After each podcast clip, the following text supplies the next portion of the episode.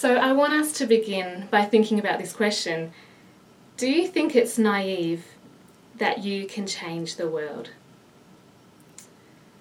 On the one hand, we try to raise our kids to believe that this is true, don't we? And when they start to try, the world and our society starts to cut them down and says, Don't be stupid. You can't change the world. It's too hard, the problems are too big, and who are you anyway? You're no one. Maybe you've experienced this in your own journey. Or maybe you've always thought that you're not good enough, smart enough, influential enough to be someone who could change the world. Maybe, just like our authorities telling us that the church is not an essential service, you've felt the world tell you that as a Christian, you're completely irrelevant to the world's needs. Well, I believe God's word to us this morning is spot on for us. And I'm in awe actually about how connected these chapters of Genesis that we've been looking at in these last couple of weeks, how connected they've been to what's happening in our context in the world around us at the moment. And what I believe God is saying to us today through Genesis 12 is that actually you are written in to God's plans to change and to save the world. Now, as we look at Genesis 12 today, this is actually our last sermon in our series on the making of our world. We've been looking at this prologue to the Bible from Genesis 1 to chapter 12 and what it means for our understanding of the world, our relationships with God, with each other, and with creation. And so when we come to Genesis 12, what we have in our background is how God intended things to be in His creation. We've seen the harmony and goodness of right relationships within God's purposes and design.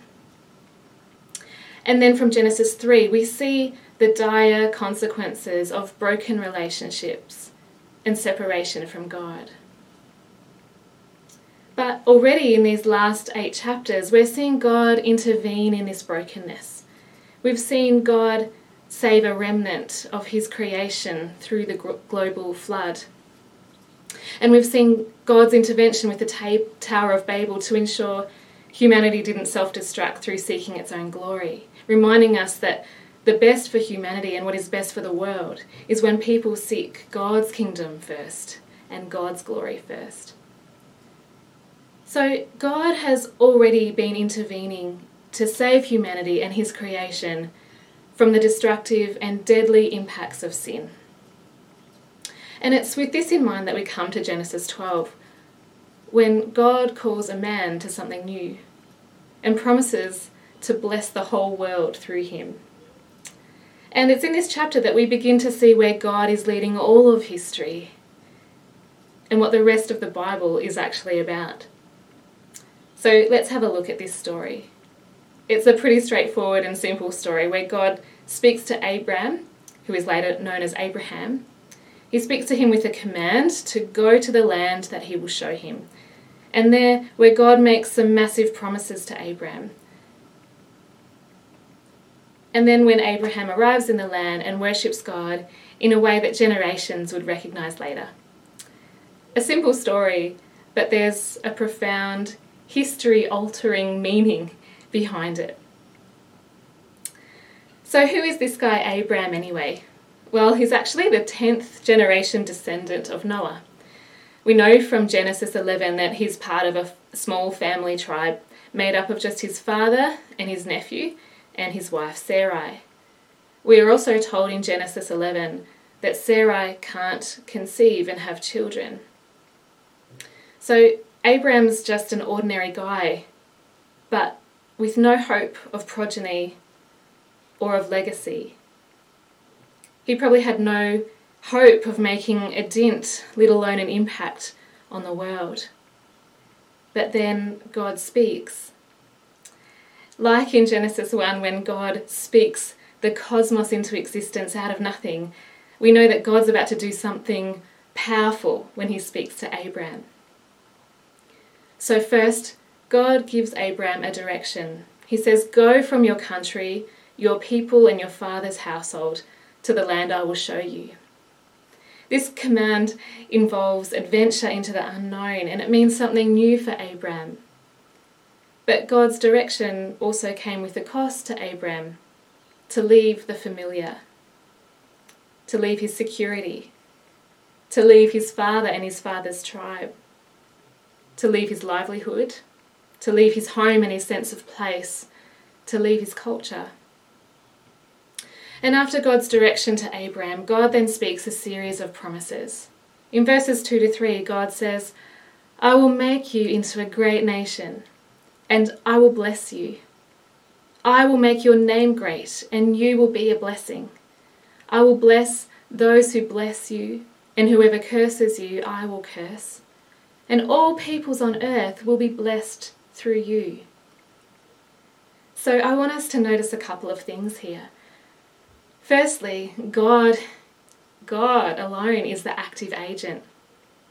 He's the one who's going to make these things happen. God doesn't consider Abram's merit or his inadequacies or his capacity to bring any of this about.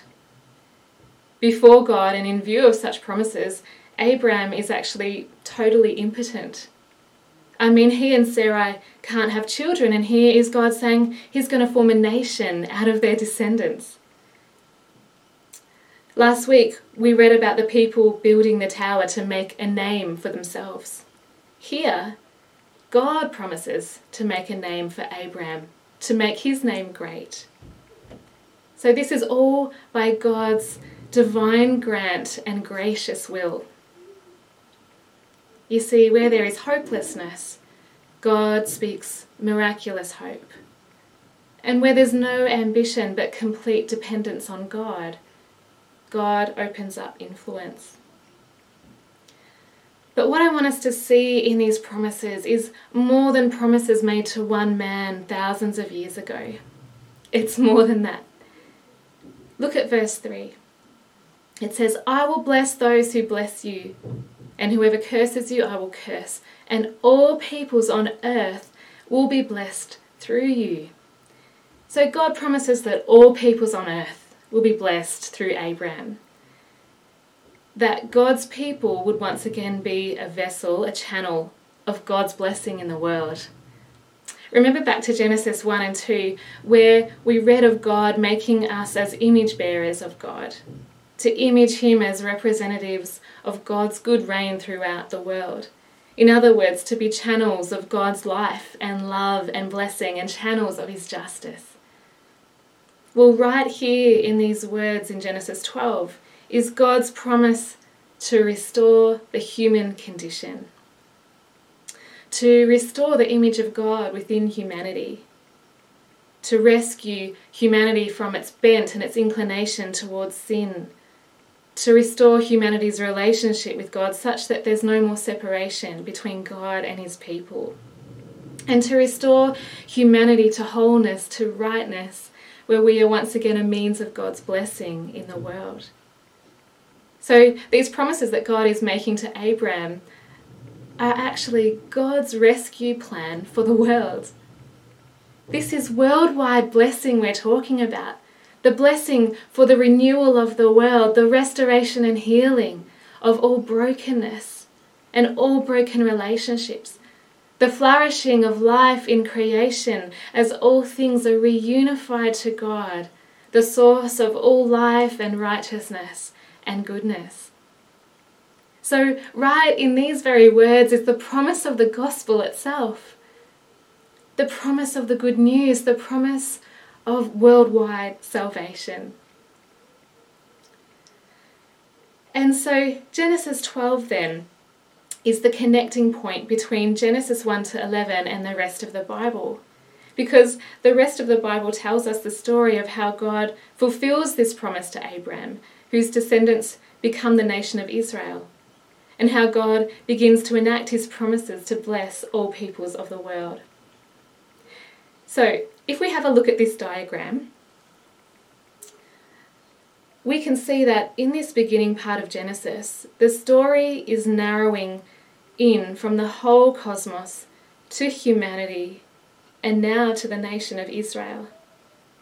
And it will continue throughout the Old Testament until history reaches its centre and its climax in the person and work of Jesus Christ. The New Testament, then, is about the impact of Jesus Christ and his gospel, his blessing expanding out through the church to all peoples and the entire cosmos. So, when we think about Jesus Christ in light of this passage in Genesis 12, we can understand him as the fulfillment of this promise that God made to Abraham. He is the promised offspring, a descendant of Abraham, and the perfect representative of the nation of Israel. Later on in the Bible, we read of people like the Apostle Paul interpreting God's promise to Abraham in this way in Galatians 3:14. He said Christ did this so that God's blessing promised to Abraham might come to the non-Jews. This blessing comes through Jesus Christ. So Paul's saying that Jesus is the fulfillment of God's promise to Abraham in order that all peoples will be blessed. But this promise also has another horizon of fulfillment in us, in you, the church.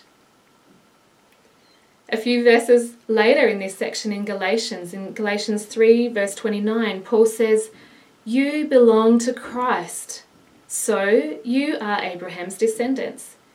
You get all of God's blessings because of the promise that God made to Abraham. So you, the church, through Christ, are now the nation that was promised. You are now the new Israel. You have been grafted in as heirs of the promise to Abraham. So, what does this mean? It means that the church is now the vessel through whom God will bless all peoples on earth. You, the church, are now the means through which God's blessings to the world come. Are you hearing this? All nations of the world will be blessed through you. You see, you were written in to God's divine plan to redeem the world and renew all of creation. Let me say this again. You were written in to God's divine plan to redeem the world and renew all of creation. Can I hear an amen in your lounge rooms today? When we realize this truth, we actually find ourselves more free than ever in the power of the gospel of Jesus Christ. We won't feel restricted by our own limitations or overwhelmed thinking it's in our own strength. It's actually not about us. But it's the power of God already at work in Jesus Christ. And the Holy Spirit already at work in His church.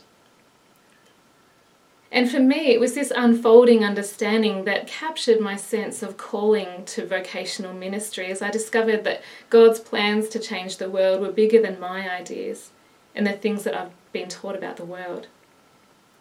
Now, you might also be called to vocational ministry. Or maybe not, but ministry and mission as part of God's church is a part of your life because you are part of God's mission and part of God's means to change the world. Our government might say that we are a non essential part of our society, but in fact, we are more essential, more integral to this world's healing and redemption than we might realize. And maybe God wants to say to you today that you are more essential to our world's salvation and renewal than you realize. God put you here in this time in history, in this time and place, to be a part of His blessing to the world. No matter your age and stage of life, you're a part of it. So, the big question that is before you now is what does this mean for you? What does this mean for us? And there's a lot, there's a lot that this could mean for us. But I sense that today God wants us to learn from Abraham. In Romans, the Apostle Paul reflected on Abraham and this very idea. And in Romans chapter 4, he wrote of Abraham that he did not waver through unbelief regarding the promise of God, but was strengthened in his faith and gave glory to God, being fully persuaded that God had power to do what he had promised. And I think this is the heart of what God is saying to us today. Believe that God has power to do what he promised, to finish what he started in Abraham and what he achieved in Jesus Christ and what he is accomplishing today through his church, and to bring to fulfillment his good and perfect purposes for all creation. And I hope this word to us today stimulates a conversation for us as a church over the coming months about what it means practically to be people who are bringing God's blessing to the world and to the community around us. What it means to be participants in God's mission as vessels of God's gospel blessing to all peoples. Because indeed his promise still stands in and through Christ, all peoples on earth will be blessed through you.